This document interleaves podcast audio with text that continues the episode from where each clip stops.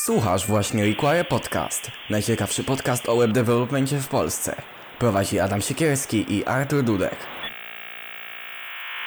Cześć, witamy was wszystkich w kolejnym odcinku Require Podcast. Ja jestem Artur, a jak zwykle jest ze mną Adam. Cześć, cześć.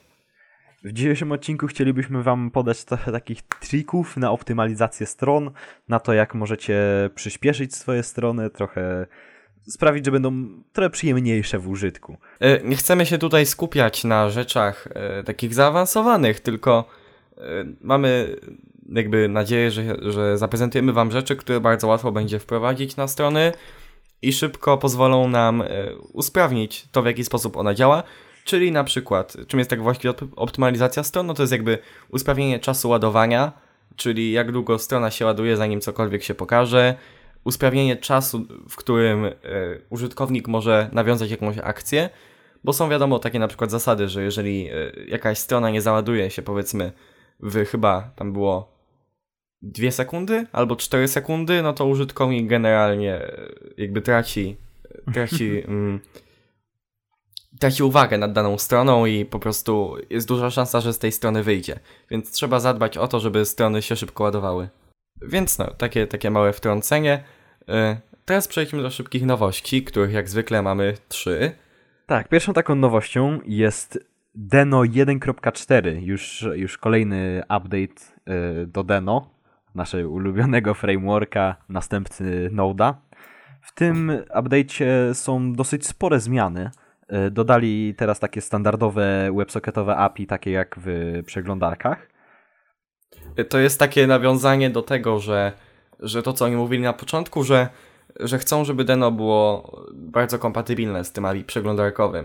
No i tutaj na przykład właśnie na podstawie tych WebSocketów. Tego Node nie ma. Node ma jakąś tam swoją bibliotekę wbudowaną do WebSocketów, a Deno ma to samo API, które jest w przeglądarkach. Tak, dokładnie. Dodali też y, możliwość takiego y, obserwowania y, swoich plików coś, co generalnie taki auto-reload, hot reload, co było już od dawna w wielu rzeczach, po prostu teraz dodali, można sobie odpalić za pomocą e, Denorun i dodać flagę watch i wtedy on automatycznie będzie nam reloadował, e, jak, jak jakiś plik się zmieni. Tego też nie ma w Node. W Node potrzebujemy do tego e, takich bibliotek jak na przykład NodeMon, a w tak, Deno to będzie natywnie wspierane. A to jest wbudowane. Super. Tak.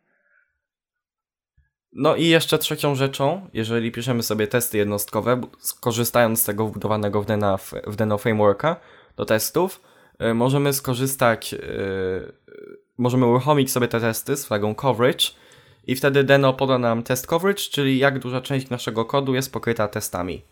Tak, usunęli też takie y, podstawowe JSONowe funkcje z, ze swojej jakby standard library std, rzeczy w stylu jakiś write JSON, write JSON sync czy read JSON. Te takie funkcje, które były wbudowane w tą e, bibliotekę standardową zostały usunięte i można je po prostu zamienić tym podstawowym javascriptowym JSON. na przykład parse. No i jeszcze taką rzeczą, która mnie się osobiście podoba, to jest możliwość stylowania sobie konsol logów, korzystając z CSS-a. Na przykład możemy sobie dodać właściwość color albo background color, albo font weight, font style, yy, czy cokolwiek tam z takich podstawowych rzeczy. Zamieścimy Wam do tego link. No i można sobie po prostu napisać CSS-a do console loga i w ten sposób, w łatwy sposób tam jakoś yy, upiększyć ten kod, ten, tego console loga, nie? Tak, bo wcześniej trzeba było korzystać z jakichś paczek typu chalk czy coś innego. No, dokładnie. W Node trzeba z tego korzystać. Z paczek w Deno nie trzeba. Tak. Jak się wertykalnie centruje diva w, w konsoli. O. Chociaż na to nie pozwalają jeszcze. Jeszcze. No. nie, jeszcze. O.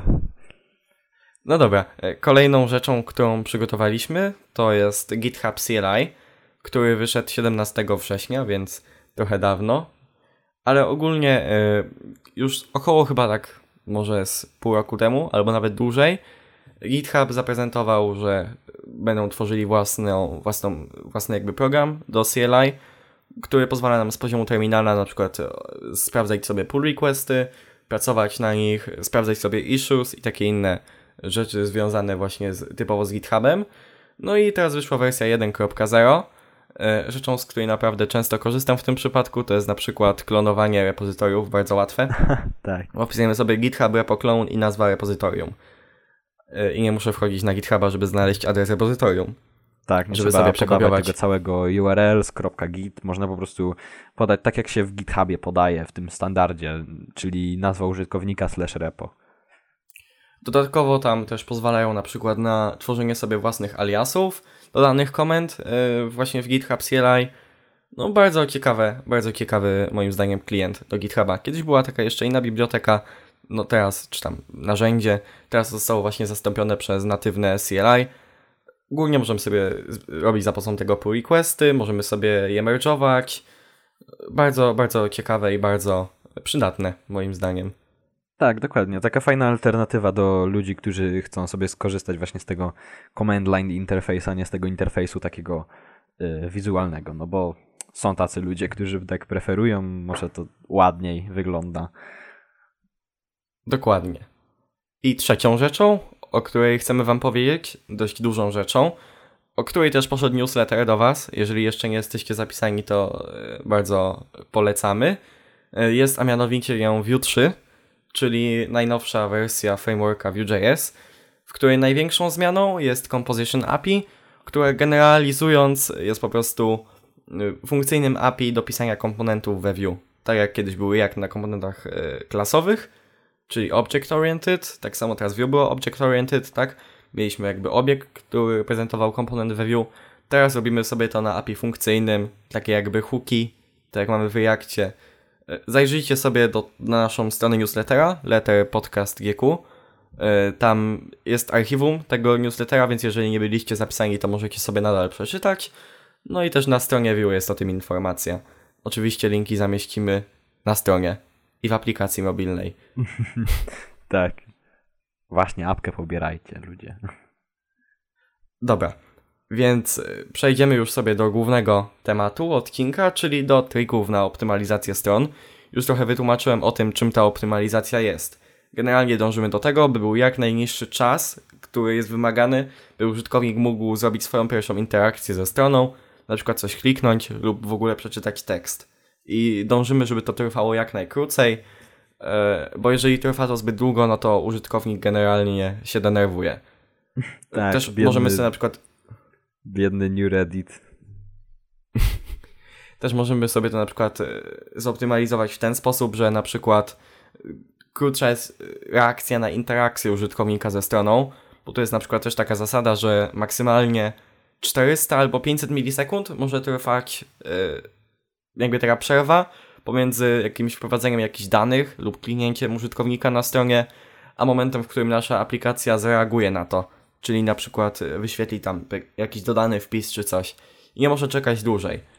Więc na przykład często musimy tam udawać, że jakieś dane zostały dodane, mimo że jeszcze nie mamy odpowiedzi z API. Yy, Tak, dokładnie. I to jest taka dość ważna rzecz. Ale my się tutaj nie będziemy raczej zajmować tym, my się będziemy zajmować tym, jak przyspieszyć ładowanie naszej strony jak przyspieszyć ten first time to for interaction, before interaction, czyli jakby czas, do którego użytkownik będzie mógł wykonać jakąś interakcję ze stroną. Yy, I ogólnie podzieliliśmy sobie to na kilka tutaj działów. Yy, I zaczniemy od działu związanego z kaszowaniem elementów strony, z kaszowaniem jej jakby komponentów, bo jest to najbardziej skuteczna praktyka, tak? Że przeglądarka nie będzie musiała ładować danych elementów przez internet, tylko będzie, tylko będzie miała je zapisane u siebie.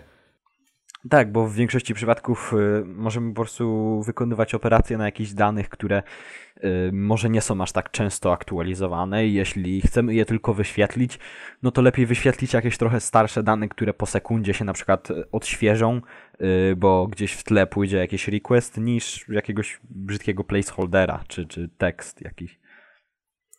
Dokładnie. Właśnie poza takim kaszowaniem danych, możemy sobie po prostu też kaszować same asety strony, czyli możemy sobie kaszować pliki JS, możemy sobie kaszować obrazki i to jest też taka dość przydatna rzecz.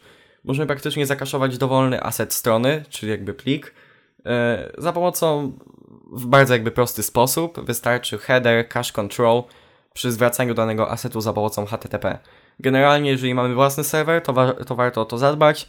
Jeżeli korzystamy z jakiegoś gotowego hostingu typu Vercel, Netlify, czy cokolwiek innego, no to oni tam mają domyślnie jakieś ustawienia zrobione, które są jakby w porządku i nie musimy się wtedy tym przejmować.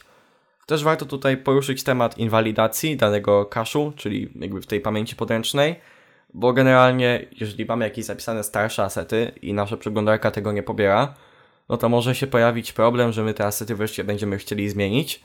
Przeglądarka nadal będzie korzystała z tych zapisanych. No i wtedy można y, podjąć różne techniki y, inwalidacji tego, czyli jakby unieważniania tych zapisanych informacji. Y, na przykład jedną z tych technik jest trzymanie na przykład gdzieś jeszcze hasza tych informacji. Czyli haszujemy sobie daną informację, mamy taki powiedzmy string nie wiem, 16-znakowy, iluś tam bitowy, no i wtedy możemy sobie go porównać do tego nowego asetu, czyli najpierw wykonujemy zapytanie o ten hash, jeżeli hash nam się nie będzie zgadzał, no to wtedy pobieramy cały aset, a jeżeli będzie się zgadzać, czyli będzie ten sam, no to wtedy korzystamy z tego zapisanego. I to będzie nadal szybsze niż od nowa pobieranie całego asetu. Mhm. Tak, taką kolejną też rzeczą Y, która jest bardzo prosta, jeżeli korzysta się z Cloudflare'a, y, co moim zdaniem wszyscy powinni robić, bo jakby nie ma zbytnio powodów, żeby z niego nie korzystać, a są powody właśnie, żeby korzystać. Bo pomimo tych wszystkich fajnych rzeczy w stylu na przykład darmowe SSL i te inne takie tam, y, Cloudflare też sam ma swoje jakieś optymalizacje, czyli ma właśnie też pomaga właśnie w kaszowaniu naszej strony, pomaga w w jakiejś optymalizacji, zmniejszaniu na przykład strony też yy, jakby samemu jako, jako sam w sobie DNS, więc... Dokładnie, bo Cloudflare ma takie dość innowacyjne podejście, że on nie jest zwykłym DNS-em, tylko on jest od, od razu też proxy do pobierania jakby danych ze strony. Czyli jeżeli użytkownik wykonuje jakieś zapytanie na naszą stronę, to tak naprawdę najpierw to zapytanie leci do Cloudflare'a, który jest takim jakby pośrednikiem co pozwalało na przykład dawać ten certyfikat SSL, ale nie tylko, bo właśnie też pozwala robić to kaszowanie. On sobie bierze te informacje, które zazwyczaj serwer przesyła z naszej strony, analizuje je i praktycznie bez naszego ustawiania niczego, Cloud, który po prostu jest w stanie nam zakaszować te, te rzeczy, które często są przesyłane te same.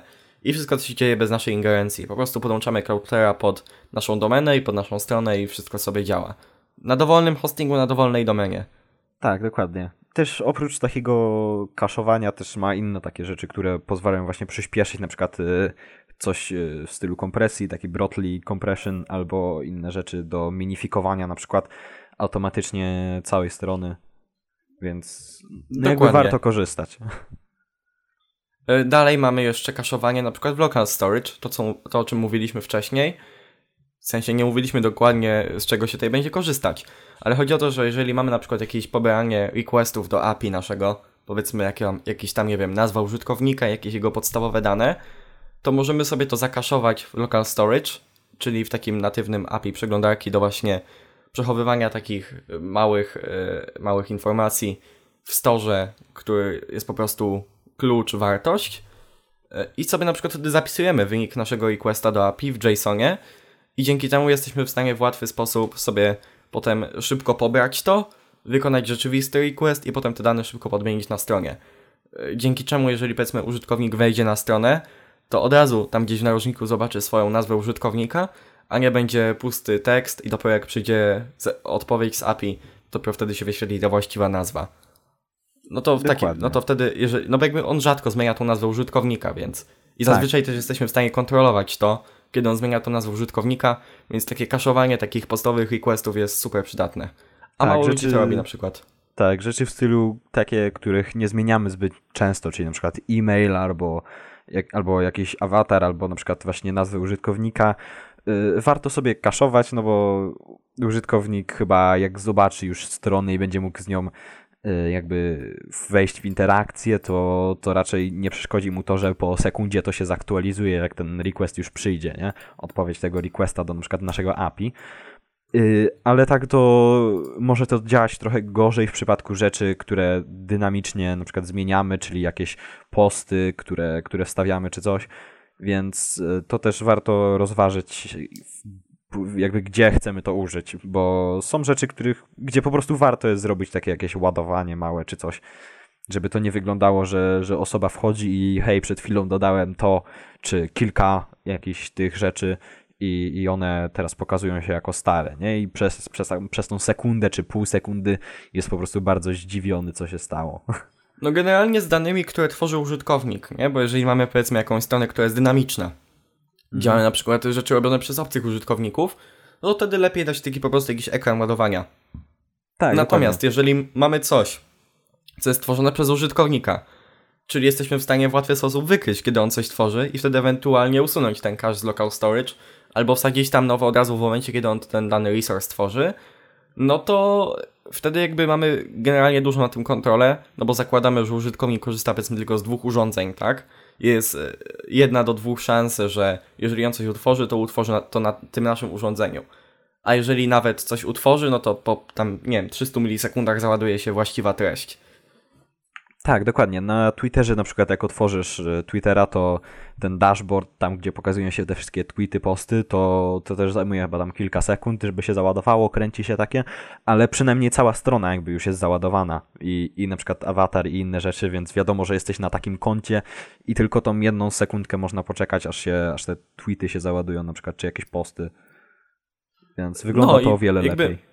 Mnie to osobiście nigdy na przykład na Twitterze nie przeszkadzało, bo jakby on dawał nam, bo generalnie jak na przykład się otwiera na telefonie, to mam najpierw te dane załadowane podczas ostatniej sesji. Tak, e, na I telefonie dopiero też możemy sobie dopiero później kliknąć przycisk, żeby on ponownie sobie załadował, nie?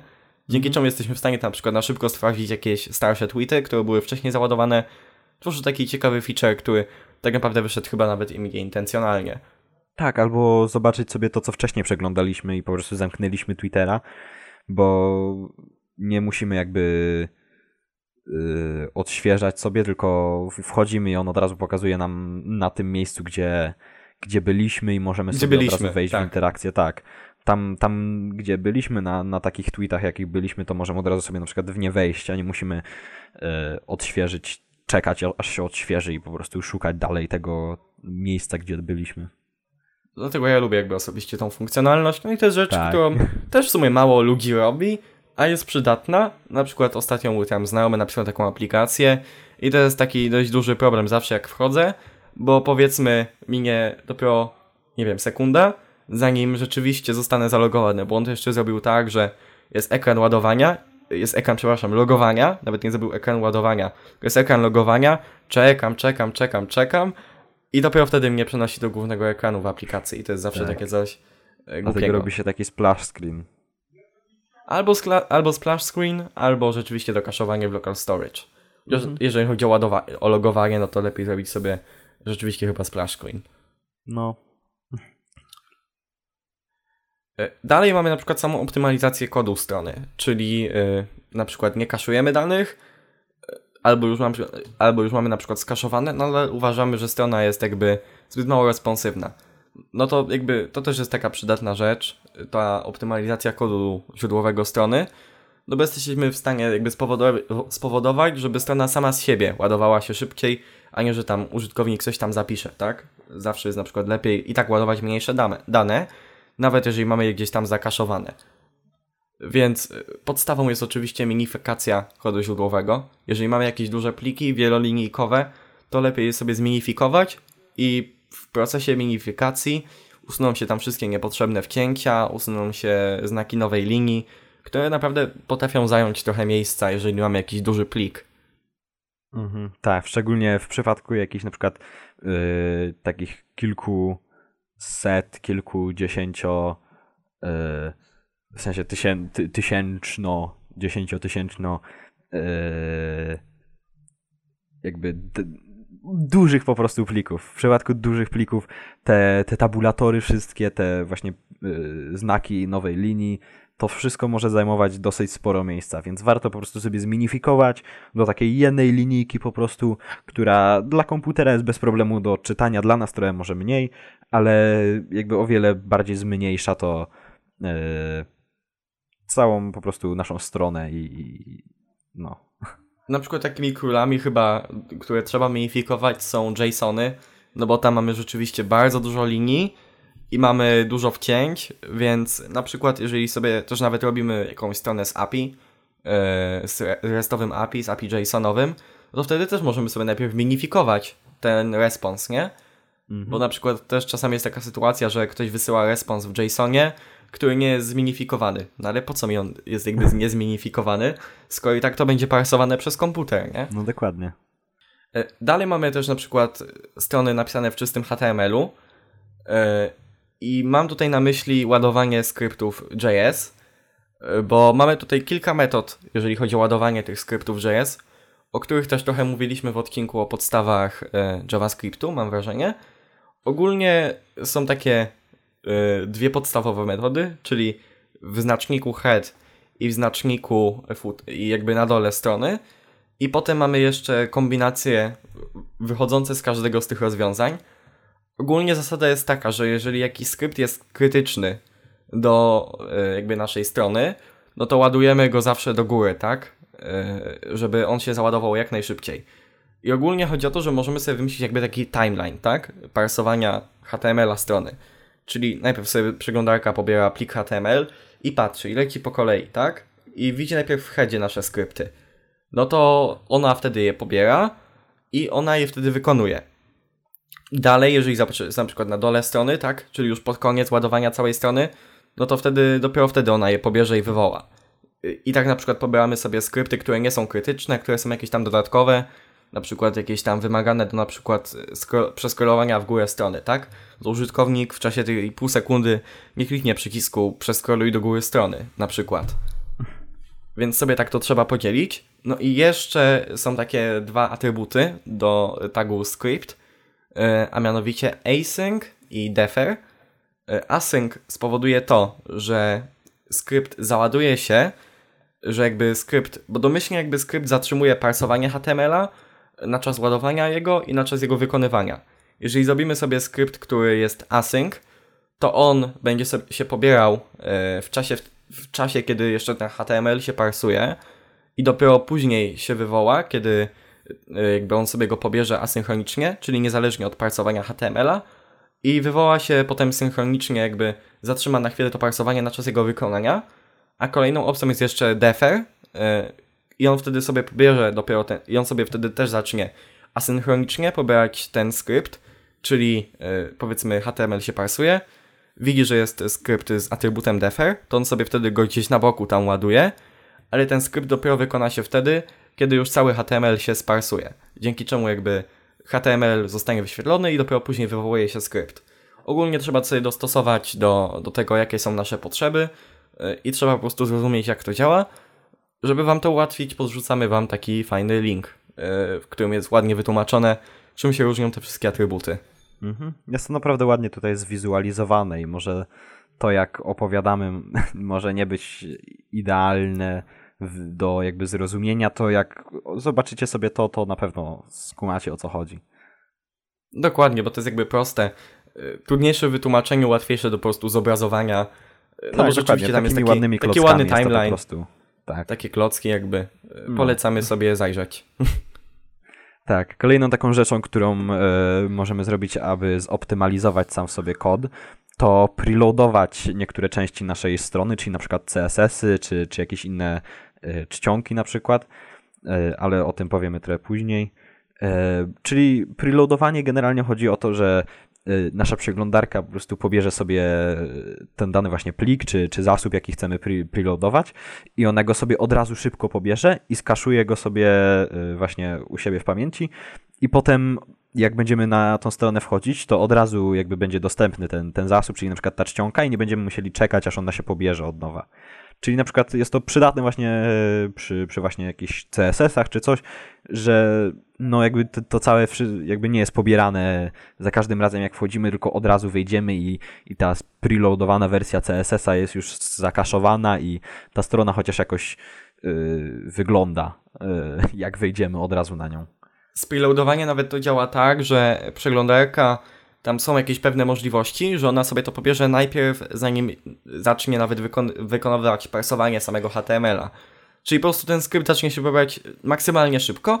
Fajne jest to do CSS-ów, żeby nie było takiej sytuacji, jak mamy na przykład wolny serwer, yy, albo na przykład chcemy, albo na przykład użytkownik ma wolne połączenie, no to żeby nie było tak, że załaduje się HTML, później wolno się będzie ładował CSS, minie powiedzmy pół sekundy, zanim w ogóle ten CSS się załaduje i zostanie wyświetlona strona z CSS-ami, tak? Mhm. E, Kolejną taką rzeczą, myślę, że oczywistą, jest oczywiście usuwanie nieużywanego kodu, tak? Dzielimy, e, na przykład to się przydaje, kiedy mamy e, webpacka czy coś, gdzie korzystamy sobie z module bundlerów, tak? To nieużywane importy, za które na nas zawsze krzyczy IDE, powodują wtedy, że webpack zamieszcza ten kod, który my sobie wtedy importujemy do naszego pliku, bo nie wie, czy on nam się przyda, czy nie, tak? Dlatego usuwamy nieużywane importy, usuwamy nieużywany kod, bo, za, bo o dziwo też czasem się zdarzają na przykład jakieś nieużywane funkcje, nieużywane komentarze, nieużywane console logi, albo na przykład mamy wiele razy powtórzony ten sam kod yy, kto wie, może nawet jakiś duży jego skrawek, a możemy go sobie wstawić wtedy w funkcję, tak jakby kompresja kodu, nie? Tak, dokładnie. Komentarze to też właśnie chyba w większości są niepotrzebne, jeżeli na przykład coś na production wysyłamy. Więc Komentarze- na komentarzach można też trochę zaoszczędzić. Słyszałem też taką tezę, że komentarzy w ogóle nie trzeba pisać, bo kod powinien być y, samowytłumaczalny, czyli No. patrząc na kod, jakby jesteśmy w stanie zrozumieć, co on robi. Jeżeli Albo ktoś jak, tak robi, albo no to jak fajnie. bardzo zepsuty jest, żeby nie trzeba było robić komentarza do fixa, nie? A czy też na przykład czasami są takie komentarze, że mamy na przykład funkcję, która nazywa się, nie wiem, do something i potem jest komentarz nad nią this function does something. Tak, dokładnie. To, to jest po prostu niepotrzebne i te komentarze to jest zawsze kilka dodatkowych bajtów, co może y, tak pod koniec, jak już podsumujemy sobie cały plik, czy nawet kilka plików, może to się przerodzić w nawet y, kilka milisekund y, dodatkowego jakby czasu ładowania naszej strony, co nie jest dobre. Y, Tutaj też przed chwilą wspomnieliśmy o module bundlerach, czyli na przykład webpacku. O nich będzie w ogóle zupełnie inny odcinek, y, kto wie, może następny. Ale mm, module bundlery dają nam taką fajną możliwość jak tree shaking. Generalnie, nie wiem czy wiecie, ale module bundlery powodują, że ten kod, który sobie gdzieś importujemy w kodzie naszej strony, czyli na przykład paczki jakieś, czy inne pliki, wszystko wrzucają do jednego pliku. I ogólnie może to pomagać, jeżeli mamy jakiś kod, który musi się wywołać powiedzmy na raz, tak? Że mamy jakieś biblioteki, zależności, to wtedy lepiej co sobie włożyć do jednego pliku JS, bo pobieranie jednego pliku ogólnie może nawet zająć mniej czasu niż pobieranie wiele mniejszych plików. Y, Ale pewną inną rzeczą, którą dają nam module bundlery jest tak zwany tree shaking. Jakby wtedy, kiedy sobie importujemy biblioteki, to korzystamy z ich bardzo małego skrawka, tak? Powiedzmy, że mamy na przykład y, Loadasha, y, no to Loadash powiedzmy ma bardzo dużo funkcji, a my sobie skorzystamy z tylko z dwóch tych funkcji. To wtedy module bundler sprawdzi dokładnie z jakiego skrawka kodu my korzystamy, y, jakby z jakiego skrawka kodu tej biblioteki my korzystamy i tylko wrzuci z tej biblioteki te funkcje, które my potrzebujemy. I właśnie na tym polega tree shaking. On jest jak na razie nie jest domyślny w webpacku, ale możemy go sobie bez problemu włączyć i jako tako działa. Tak, jak sobie po prostu sami konfigurujemy webpack, webpacka, to ten y, tree shaking trzeba sobie właśnie gdzieś tam włączyć czy, czy dodać, ale w takich większych frameworkach, na przykład właśnie Create React App, czy Gatsby, czy na przykład Next, y, to już jest out of the box, już skonfigurowane i, i bardzo dobrze. Ogólnie większość bibliotek ma jakby takie, jakby jest zoptymalizowana pod ten tree shaking, więc jeżeli korzystamy z webpacka, no to naprawdę jest to dla nas duże ułatwienie i duże usprawnienie do jakby przyspieszenia tego kodu strony, bo tak jak już mówiłem, załaduje nam tylko małą część biblioteki, a nie całą bibliotekę, nie? E, Dalej mamy pewną rzecz, która najbardziej spowalnia wszystkie strony i jest generalnie zabijaczem prędkości wszystkich stron, a są tą rzeczą obrazki, e, które są duże, które e, zajmują dużo czasu, by je załadować i które bardzo łatwo popsuć, jeżeli chodzi o ich optymalizację, ale damy Wam trochę trików na optymalizację Waszych obrazków. Podstawową zasadą jest po prostu nieumieszczanie obrazków na stronie. Tak, jak najmniej. Thank you, thanks for attending to my TED Talk. Tak. Just use, just use an SVG, bro. No, ale e, jakby, żeby zoptymalizować obrazki, musimy się skupić na e, takiej pewnej rzeczy, a jest nią format danego obrazka.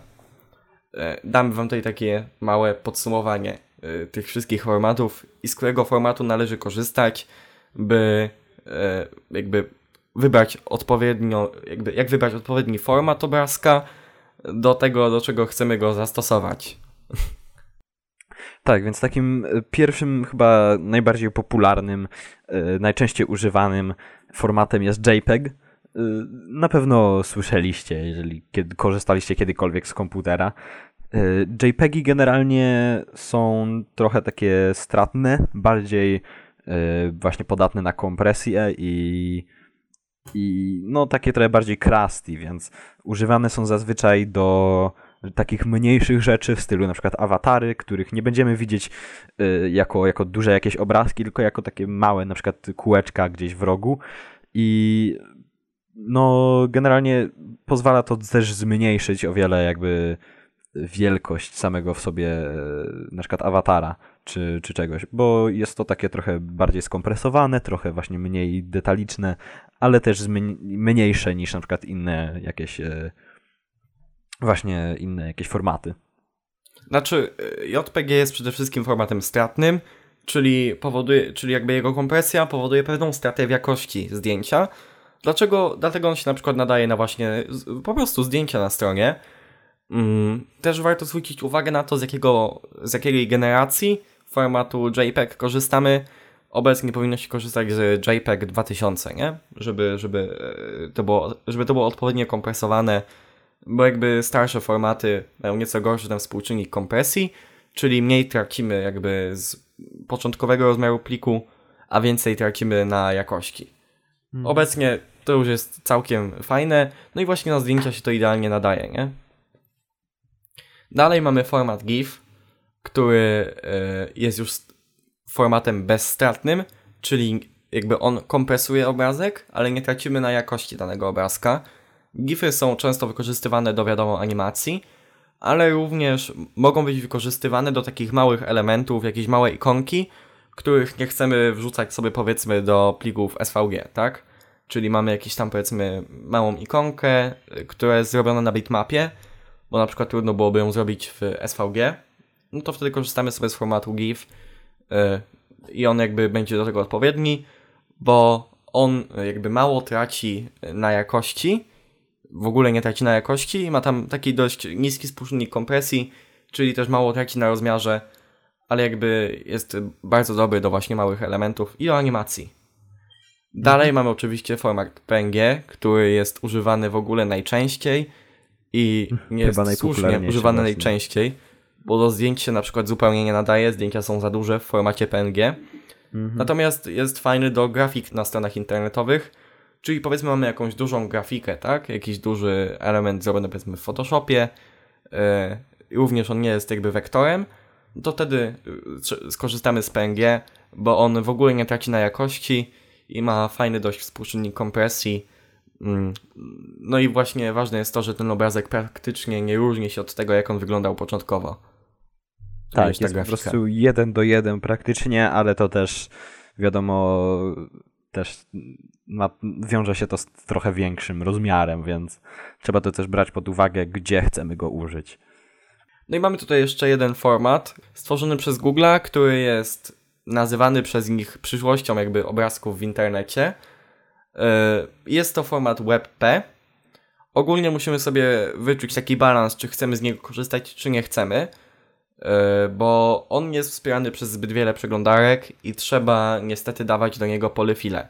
To znaczy, jeżeli będziemy celować powiedzmy w to 90% najpopularniejszych przeglądarek, to on pewnie będzie przez nie wspierany, ale jeżeli powiedzmy będziemy mieli Internet Explorera, no to niestety on nam nie otworzy tego obrazka w formacie WebP. E, format ten jest o tyle fajny, że możemy sobie dopasować, czy będzie on stratny, czy bezstratny.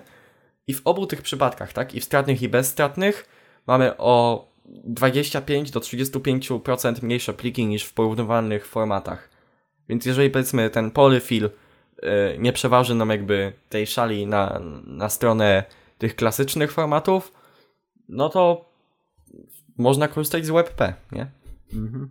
To też właśnie wszystko zależy od tego, gdzie chcemy korzystać z tych właśnie obrazków i i jak chcemy z nich korzystać, czyli czy chcemy, żeby były jakieś duże, czy, czy mniejsze i jak dużo ich chcemy e, dać, więc to wszystko też trzeba wziąć pod uwagę, jak wybieramy w jaki format chcemy na przykład przekonwertować sobie jakąś grafikę na stronę. Ale generalnie jakby warto wybrać dobry format. Tutaj daliśmy tam wam takie jakby małe e, wskazówki. Oczywiście można sobie ten temat zgłębić. Kolejnym takim trikiem na obrazki jest możliwość dopasowania rozmiaru obrazka do rozmiaru ekranu przy użyciu tagu Picture. Mało osób z tego aktualnie korzysta, bo są lepsze rozwiązania na optymalizację, ale jeżeli nie chcemy tam ingerować, tworzy, korzystać z jakichś tam powiedzmy trzecich narzędzi albo pisać jakichś, nie wiem, zaawansowanych skryptów w JavaScriptie, no to takim natywnym sposobem na umieszczenie obrazka, który na podstawie Media Query, czyli na przykład na mniejszych ekranach, generalnie w zależności od rozmiaru ekranu, będzie nam brał inny jakby plik, no to wtedy korzystamy z tagu Picture. Usprawnienie jest takie, że powiedzmy mamy yy, małe ekrany, tak? Maksymalnie powiedzmy 600 pikselowe na telefonach, no to nie ma sensu ładowania obrazka o szerokości 1920 pikseli, tak? Ale natomiast na komputerach już będziemy może chcieli załadować ten pełen obrazek o tej pełnej szerokości. No i wtedy właśnie korzystamy sobie z tego Picture, który na telefonach załaduje mniejszy obrazek, na komputerach załaduje większy. Proste rozwiązanie, y, a jakże mądre. Mhm. tak wprowadza trochę CSS-a do, do czystego HTML-a, więc fajne to jest nawet. Y, dalej mamy taką fajną bibliotekę, ogólnie cały zestaw bibliotek o nazwie ImageMin. Y, one są wydane do Node.js'a i chodzi generalnie o to, że ImageMin możemy sobie dodać do praktycznie dowolnego module bundlera. Występuje on też jako narzędzie do CLI, występuje jako biblioteka do Node'a, tak jak już powiedziałem wcześniej, czyli możemy sobie z poziomu Node.js'a ręcznie zmniejszać te obrazki, jeżeli mamy jakąś aplikację powiedzmy w Expressie. Generalnie chodzi o to, że ImageBean w bardzo dobry sposób kompresuje e, pliki obrazków i dzięki temu jakby jesteśmy w stanie zoptymalizować sposób, w jaki te obrazki się ładują na stronie, bez tam jakichś kombinacji powiedzmy z formatami i tym podobnymi rzeczami.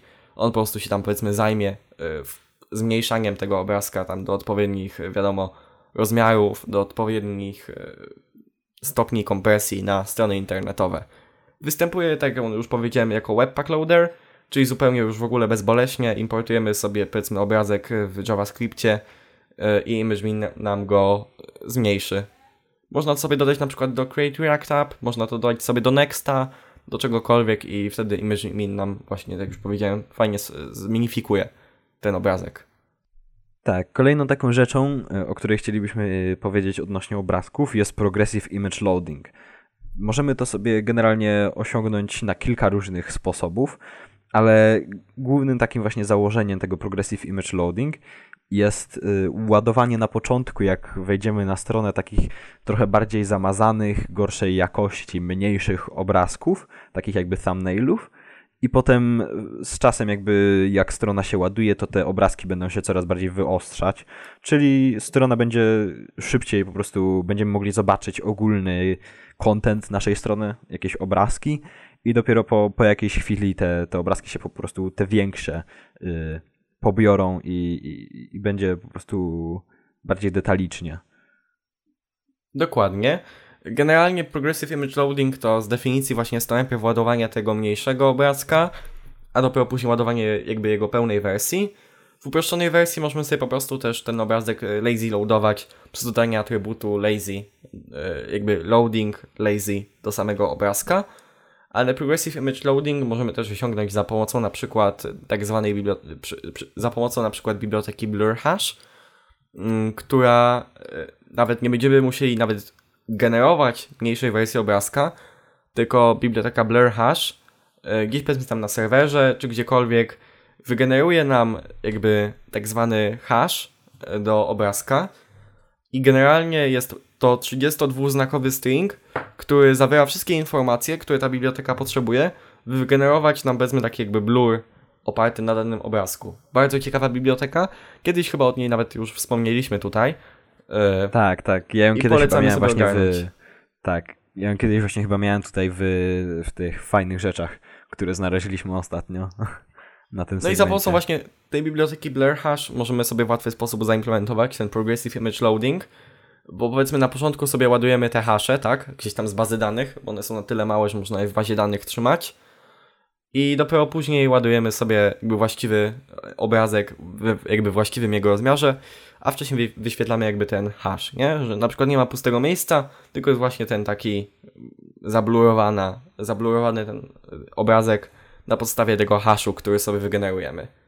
Tak, jest to generalnie bardzo, bardzo mądrze wymyślone, bo tak z góry to, to wygląda po prostu jak magia, e, jak na to spojrzymy po prostu e, tak powierzchownie, ale to jest generalnie bardzo mądrze wymyślone i aż sam jestem zdziwiony, jak oni na to wpadli, bo tak, żeby zmieścić po prostu cały jakby obrazek, czy jego właśnie taką zamazaną wersję do kilku, dwudziestu nawet znaków, to jest, yy, to by było spore wyzwanie, żeby coś takiego wymyślić, a oni właśnie udało im się zrobić coś takiego, że wybierają sobie po prostu takie dane punkty, kilka punktów na obrazku, gdzie pewnie takie punkty, które mają najwięcej jakiegoś danego koloru, które są właśnie najbardziej mm, właśnie takie główne po prostu punkty, które bardziej oko przy, przy takie Przyciągają.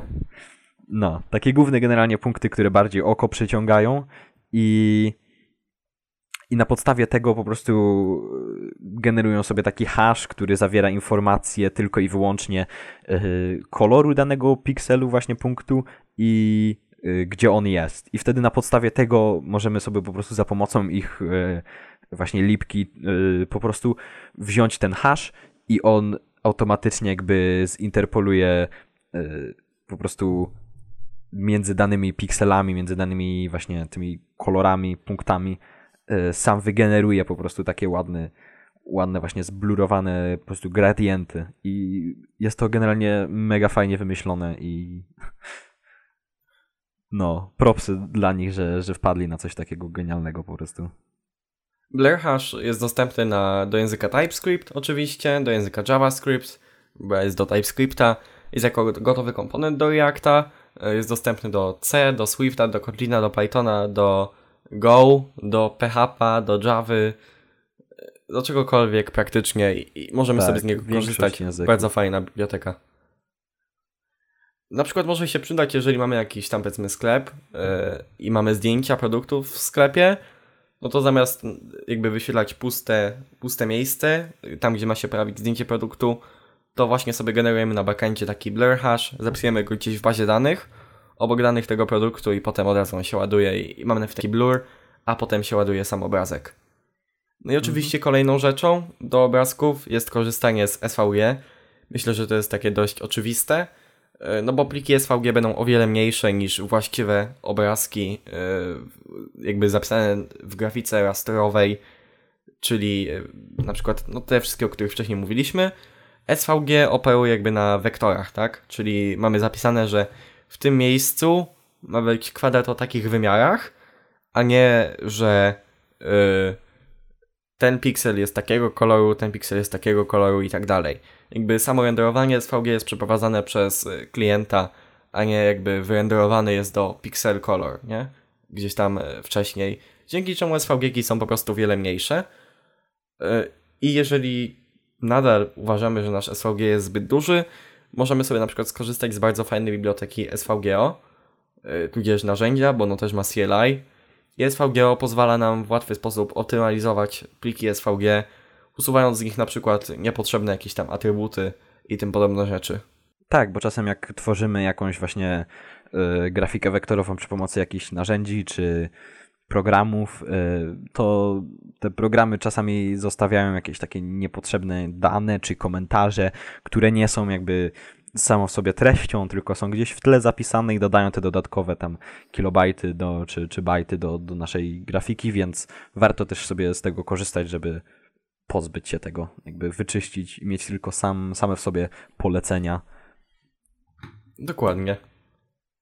E, Kolejnym takim zagadnieniem, już nie z obrazków, jest tak zwany lazy loading, który polega na tym, że ładujemy jakiś asset na stronie, jakiś komponent, element, plik dopiero w momencie, gdy oczekujemy tego, że użytkownik rzeczywiście będzie musiał z niego skorzystać, mm, możemy na przykład sobie lazy loadować kod, korzystając tak naprawdę z tak zwanych dynamic e, importów i to spowoduje, że jeżeli korzystamy na przykład z webpacka, to jeżeli skorzystamy z dynamic importów, to webpack podzieli kod naszej strony w taki sposób, że ten komponent, który wiemy, że będzie się ładował dopiero później, wrzuci do osobnego pliku, który się będzie tam powiedzmy asynchronicznie ładował dopiero później, tak? A te krytyczne elementy strony, yy, które powiedzmy zostaną wyświetlone na początku, załadują się jako pierwsze tam powiedzmy z większym priorytetem. Yy, React również wprowadza takie nowe API, tak zwany suspense yy, i concurrent mode, który powoduje, że same komponenty będą mogły również ładować się asynchronicznie, nie jako jakby skrawek kodu, a jako, jako taki jakby komponent i dopiero później się dopiero wyświetlać, tak? E, możemy też do tego skorzystać z gotowej już biblioteki Loadable Components, bardzo przydatne takie rzeczy. Zostawiamy Wam, żeby to jakby się bardziej zgłębić, bo to jest taki dość już skomplikowany temat, bo trzeba się zagłębić jakby w to, jak, jak działa od środka, żeby to zrozumieć. Ogólnie... Tak, oczywiście linki do tego wszystkiego jakby będą w archiwum albo w Dokładnie. aplikacji te, na tym odcinku, więc tam możecie sobie obczaić. Możecie sobie po prostu zobaczyć też tą bibliotekę Loadable Components. Ona jest dość prosta w użyciu i jeżeli mamy jakiś na przykład komponent, który wiemy, że on raczej nie będzie dość często ładowany, no to rzeczywiście możemy sobie z takiego czegoś skorzystać. Jeżeli ten komponent jest powiedzmy jakiś specjalnie duży, no bo tam komponent na dwie linijki, no to nie warto jakby tam ładować asynchronicznie, bo więcej zajmie nam jakby ten kod asynchroniczny niż sam jakby komponent, nie? Mhm. Y, możemy sobie również lazy loadować asety, o, o, czym mówiliśmy już wcześniej, na przykład obrazki, tak? Czyli obrazek się powiedzmy będzie ładował dopiero wtedy, kiedy dojedziemy do niego na powiedzmy odległość 300 pikseli do jego pojawienia się w ekranie użytkownika. Czyli jeżeli użytkownik wchodzi na stronę, to od razu nie ładują się wszystkie elementy na stronie, tak? Typu obrazki, które tam, są tam gdzieś powiedzmy na dole, tylko ładuje się tylko to, co użytkownik rzeczywiście będzie widzieć, a dany obrazek ładuje się dopiero wtedy, kiedy będziemy się spodziewać tego, że on może dopiero tam się doskroluje gdzieś do tego obrazka. I zaimplementowanie tego jest super proste, po prostu dodajemy atrybut y, loading lazy do y, tego obrazka, który chcemy sobie lazy loadować. Bardzo proste, a bardzo dużo usprawnia i było to dodane chyba dość niedawno do w ogóle przeglądarek. I moim zdaniem jest to super przydatne. Tak, zmniejsza to generalnie też właśnie czas, yy, w jaki użytkownik może zacząć interakcję ze stroną, czyli strona przestanie się już ładować i użytkownik może sobie scrollować jak chce po tej stronie i te obrazki po prostu będą same się potem yy, jakby ładować, ale użytkownik będzie miał o wiele jakby przyjemniejszy experience. Dokładnie. Możemy sobie też korzystać z tak zwanego Intersection Observer API, jeżeli chcemy na przykład ładować, lazy loadować jakieś inne rzeczy, nie na przykład obrazki, na przykład pliki audio albo coś innego, no to wtedy korzystamy sobie z tak zwanego Intersection Observer API y, w JavaScriptie, które pozwala również nam przewidywać, czy dany element pojawi się za jakiś czas w viewporcie użytkownika. Możemy korzystać z jego natywnej wersji, w sensie tego Intersection Observer API, a jest też dość ciekawa biblioteka, która wrzuci nam to, dość wyżej jakby wrzuci ten poziom abstrakcji tego API i ta biblioteka nazywa się Lowzad. E, jeżeli chcemy coś za lazy loadować, to jedyne co będziemy musieli zrobić to dodać klasę Lowzad do tego elementu i ta biblioteka wszystkim się zajmie. Bardzo fajna biblioteka, generalnie polecamy. No, no i jeszcze stworzyć ten obserwer i kazać mu, kazać mu obserwować, ale to, to tak możecie sobie już obczaić, jak to działa później. W archiwum Dokładnie. oczywiście wszystkie linki.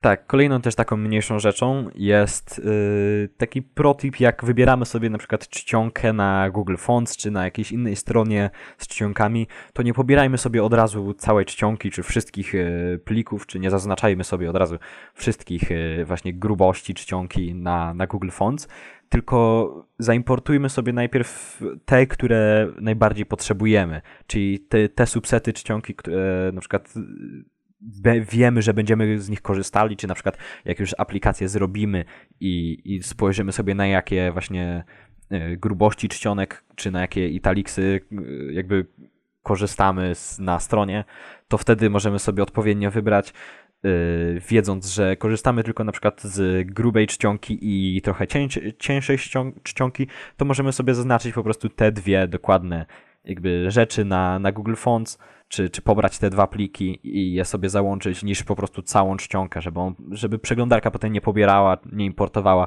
od razu w, jakby wszystkich tych subsetów czcionki, tylko te, które potrzebujemy. Też to się tyczy na przykład języków, nie? Mamy, powiedzmy, ładujemy sobie tylko czcionkę, która zawiera mm, jakby ten y, zestaw znaków łaciński wraz z polskimi znakami, bo nie chcemy ładować sobie znaków, powiedzmy, greckich czy chińskich, nie? A nie arabskich. tak, dokładnie.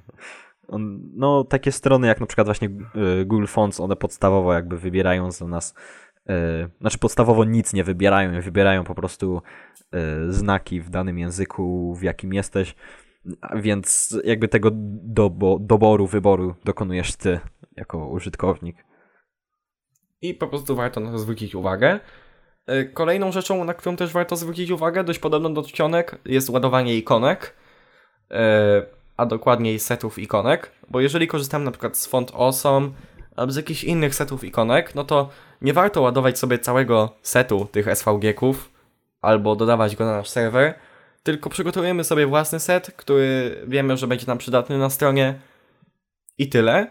E, lub na przykład kiedy korzystamy z ikonek w JS-ie, e, na przykład e, jeżeli zarejestrujemy sobie material icons za pomocą npm na stronę, no to wtedy też importujemy tylko te ikonki, które nam się przydadzą, a nie importujemy całej biblioteki, nie? Też powinien Webpack to zrobić tym tree shakingiem i usunąć te nieprzydatne nam, ale generalnie zawsze warto po prostu importować tylko to, co nam się przydaje.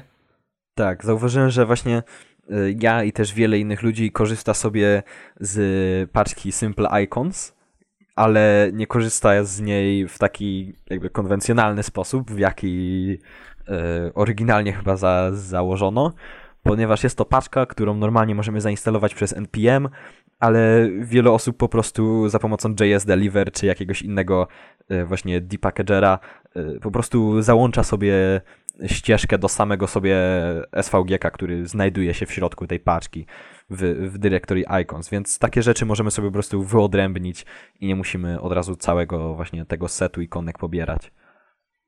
Dokładnie. A teraz do przyjemnej części, czyli co zrobi te wszystkie rzeczy za nas, żebyśmy my nie musieli się przejmować optymalizacją strony, tylko tak, po prostu napiszemy sobie niechlujnie kod i coś zrobi to wszystko za nas. I uwaga, jest taka rzecz, a mianowicie Gatsby.js, o którym był już odcinek, o którym dość często wspominamy. I on zawiera bardzo dużo takich ciekawych optymalizacji. Jedną z nich jest na przykład pre-rendering, czyli powiedzmy, kiedy budujemy sobie HTML strony, to wiemy, że ta strona jest napisana w Reakcie, nie? Więc w jakiś sposób e, jakby React ma to do siebie, że on się renderuje w przeglądarce, tak? My sobie pobieramy kod JS i jakby same treści strony się wyświetli dopiero wtedy, kiedy ten kod JS zostanie wykonany. Więc, Gatsby więc w Gatsby wpadli na taki pomysł, jak e, jakby prerenderowanie strony. Czyli o co chodzi? Czyli w momencie kompilacji strony jakby zostanie wyrenderowany taki podstawowy HTML i podstawowy CSS, dzięki czemu jakby jeżeli użytkownik załaduje stronę, to zobaczy coś na tej stronie i dopiero kiedy, i dopiero później jakby będzie mógł z nią interagować, ale jakby kiedy załaduje stronę, no to od razu będzie w stanie coś tam na niej już przeczytać, nie? Tak nieco usprawnia ten, te doznania ze strony. Kolejną rzeczą taką przydatną, którą daje Gatsby a samemu trudno byłoby ją zaimplementować, jest refetching następnych podstron. Jeżeli powiedzmy mamy jakiś link do następnej strony na jakiejś podstronie, no to Gatsby umożliwi nam zrobienie czegoś takiego, że jeżeli on zobaczy, że my się do tego linku zbliżamy, to zacznie sobie już pobierać tą następną stroną gdzieś tam do pamięci i w momencie, kiedy my rzeczywiście ten link klikniemy, nawet ta strona już będzie może cała załadowana wystarczy będzie już tylko ją wyświetlić. I e, to tak e, spowoduje, że przejście do następnej strony będzie niemalże niezauważalne i nie będzie żadnego tam ładowania ani białej strony. Tak, dokładnie. Te takie seamless transitions są chyba najfajniejszą rzeczą właśnie w Gatsby, że możesz sobie na, naviga na navigation po prostu sobie kliknąć cokolwiek chcesz i, i to jakby pojawia się instantly, jakby ta strona była zawsze tam. Co też jest właśnie, przypominamy, że oczywiście nie jest to jakby taka magia znikąd, trzeba oczywiście skorzystać z ich e, właśnie komponentu link, E, ale no jakby jest to, jest to fajnie zaimplementowane i propsy dla nich, że właśnie chciało im się coś takiego robić, bo to też A dużo jakby bardzo różnych... trudno byłoby to zrobić. Tak, dużo bardzo różnych jakby eventów e, wchodzi tutaj do gry. Na przykład to, jak najedziemy, czy, czy nawet jak wejdziemy na stronę, to te wszystkie podstrony już się automatycznie jakby troszeczkę preloadują, jakby prefetchują, ale jak najedziemy, to na, na przykład strona cała się od razu pobiera, e, bo na przykład Gatsby wie, że użytkownik za dosłownie kilka milisekund kliknie już na ten e, właśnie link. On na przykład widzi, że na przykład, ok, zbliżamy się z, z jakby ze scrollem do tego tam powiedzmy jakiegoś linku. O, widzi, że ruszamy już myszką, myszka się zbliża, to już coraz więcej rzeczy ładuje, coraz więcej jakieś obrazki już. Kiedy już myszka jest nad danym linkiem, to on już widzi, po prostu już mamy załadowane wszystkie obrazki, klikamy i strona jest już praktycznie cała załadowana i, i gotowa do wyświetlenia. To tak, jest super. tak w częściach, tak incrementally, yy, od, zaczynając od samego po prostu wejścia na stronę, a kończąc aż po kliknięciu na, na ten link, to wszystko jest jakby w takich małych częściach prefetchowane i, i jakby to tworzy taki genialny experience, taki bardzo seamless, taki jaki widzimy na wielu stronach. Możecie to doświadczyć na przykład na naszej stronie głównerequire.podcast.gq No i możemy też sobie obrazki optymalizować w Gatsby. W sensie nie my optymalizować, ale Gatsby zoptymalizuje je za nas. Ma wbudowane takie coś jak Gatsby Image i chodzi o to, że po prostu my praktycznie bez naszej wiedzy Gatsby zoptymalizuje nam obrazki, sam zaimplementuje ten Progressive Image Loading, sam je dostosuje odpowiednie rozmiary, generalnie zrobi wszystko za nas. My dajemy dosłownie dowolny obrazek, a on wszystkim się zajmie. Przy użyciu biblioteki Sharp i właśnie Gatsby Image My tylko sobie rzucamy ten plugin do, do Gatsby Config i on tak naprawdę się za nas tym zajmie i mamy ładnie zoptymalizowane obrazki na stronie. Bardzo, mhm. bardzo fajny feature. Dokładnie. To znaczy nie jest to aż takie y, bez naszej wiedzy, czy, czy, czy takie instant magia. Trzeba oczywiście skorzystać z ich komponentu, wiadomo, więc... Y, ale jest to ładnie rozwiązane i można po prostu skorzystać z komponentu zamiast y, po prostu taga IMG, więc Dokładnie. Więc to nie jest jakieś specjalnie skomplikowane, a bardzo ułatwia i ulepsza e, te doświadczenia na stronie. E, kolejną taką, e, kolejnym takim frameworkiem też do Reacta, który coś tam zrobi za nas, jeżeli chodzi o optymalizację samej strony, jest Next.js, który oferuje nam świetny server-side rendering, czyli renderowanie treści strony po stronie serwera, tak? Mamy stronę w, w Reactie, no to Next.js zamiast wysyłać tą stronę do klienta, który sobie sama wyrenderować, jakiś powiedzmy jakiś powolny telefon, tak? I weź mu teraz każ wyrenderować dużą stronę w Reakcie. No to, hmm. to trochę czasu zajmie. Więc Next.js spowoduje, że on sobie na wydajnym serwerze wyrenderuje treść strony i następnie wyśle tą wyrenderowaną treść strony do klienta, który następnie podłączy się pod tą treść ze swoim Reactem yy, tam na froncie, ale już mniej zaawansowanym E, by tylko dać dynamikę tej stronie. Bardzo fajna rzecz związana z Nextem. Dość podobne do tego pre-renderingu w Gatsbym, ale w przypadku Nexta działa to jeszcze lepiej, bo on to robi jakby na każdym requestie, tak? Jeżeli coś tam powiedzmy się zmienia, możemy sobie do tego SSR-a dodać jakieś tam weryfikacje danych, jakieś weryfikacje użytkownika. Bardzo tak, fajne, dokładnie. można to wykorzystać na wiele różnych sposobów.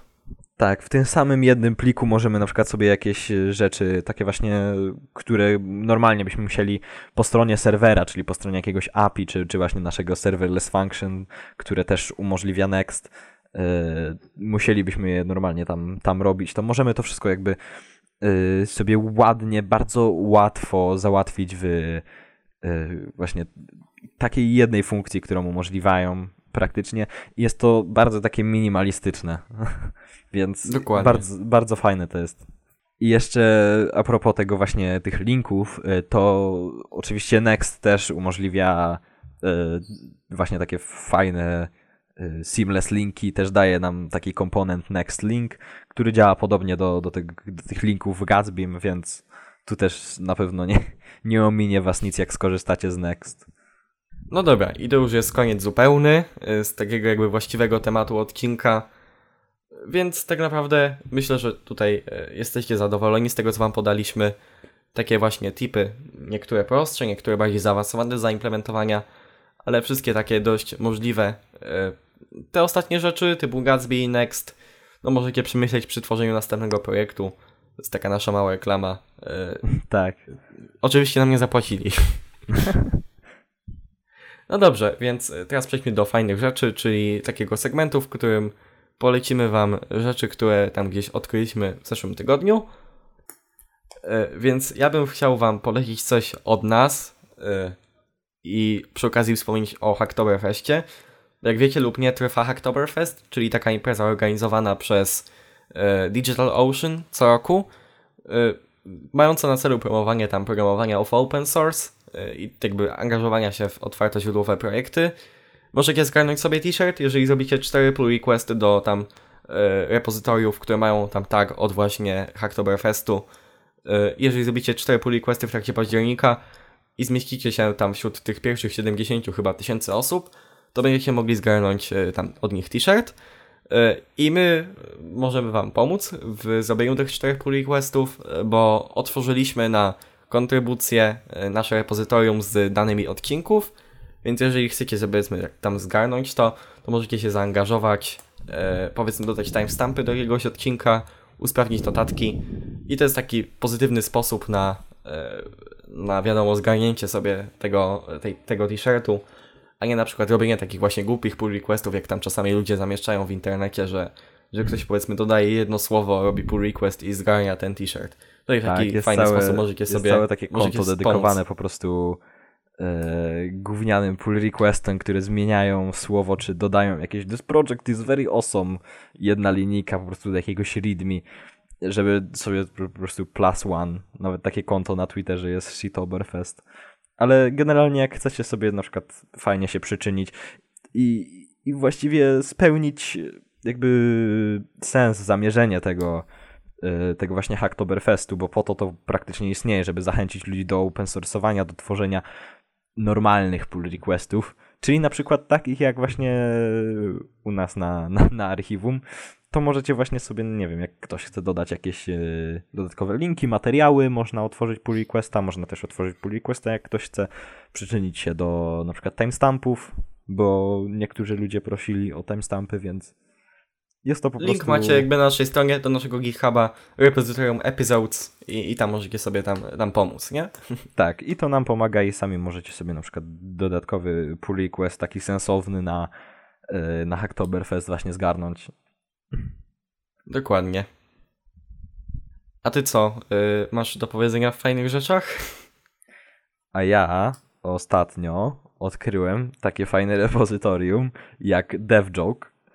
Jest to generalnie bardzo długa lista fajnych takich e, żartów deweloperskich. I surprise, surprise, też mają taga Hacktoberfest, czyli jak ktoś zna jakiś fajny żart deweloperski i chce na przykład go sobie dodać do tej listy, to, to może też sobie zgarnąć dodatkowy PR, więc Yy, Generalnie no, jest to po prostu taka strasznie duża lista w readme po prostu samych żartów czy memów jakichś deweloperskich. Jak ktoś się nudzi, czy, czy na przykład smutno mu, to sobie może przejrzeć to i polecam. Dokładnie. No dobrze, więc dziękujemy Wam za przesłuchanie tego odcinka. Mam nadzieję, że Was nie zanudziliśmy e, w ciągu Tak. tej godziny i 10 minut. Możecie oczywiście sobie to podzielić na części tam w jakichś przyszłych odcinkach. O, no co, po, możecie polecać tam znajomym, zapisać się do newslettera, udostępnić podcast, e, dać jakiś komentarz, zainstalować aplikację. Niedługo się pojawi w Google Play, więc uwaga tam, tak. stay tuned. Znaczy E, o wiele łatwiej się po prostu słucha podcastu, więc to jest taki chyba win-win. Dokładnie. No i co? E, do widzenia. Miłego dnia. Cześć!